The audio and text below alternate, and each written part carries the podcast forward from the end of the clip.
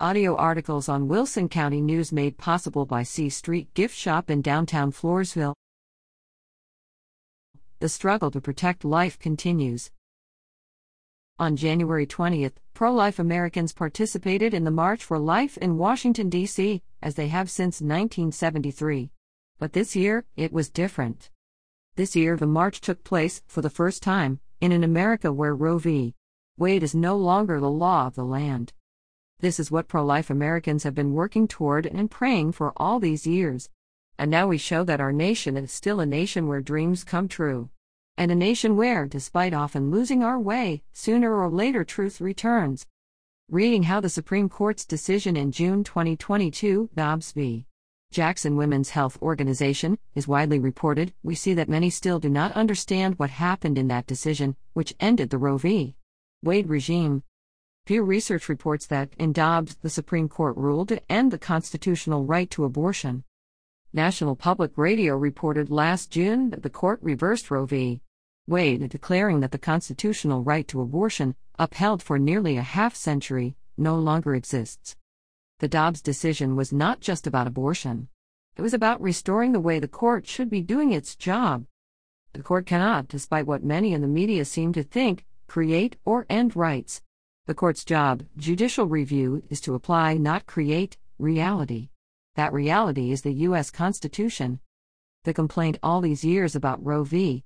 Wade has been that only someone with either a very active imagination or a very active conviction that their personal opinion is more important than what the Constitution actually says could find a right to abortion in the U.S. Constitution.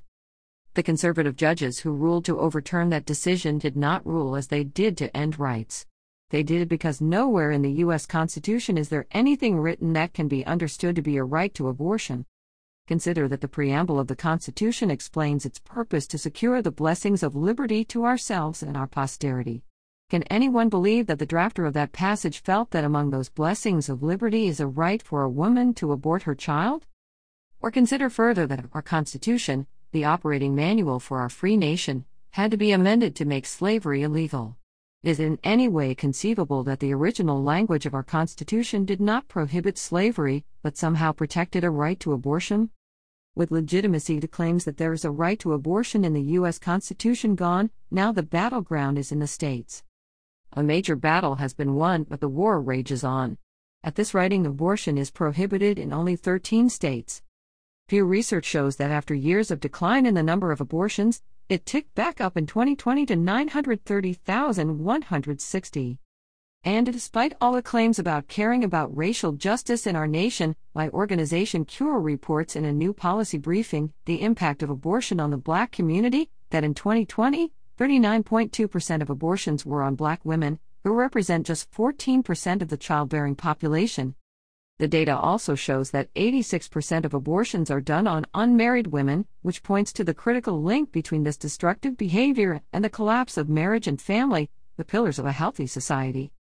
I believe that all the many problems that our nation faces begin with absence of awe for the miracle of life. The other side of the coin of the right to life is the responsibility to protect life and responsibility in the behavior that creates life. Reverence is the beginning of responsibility, and responsibility is the beginning point for what freedom is all about.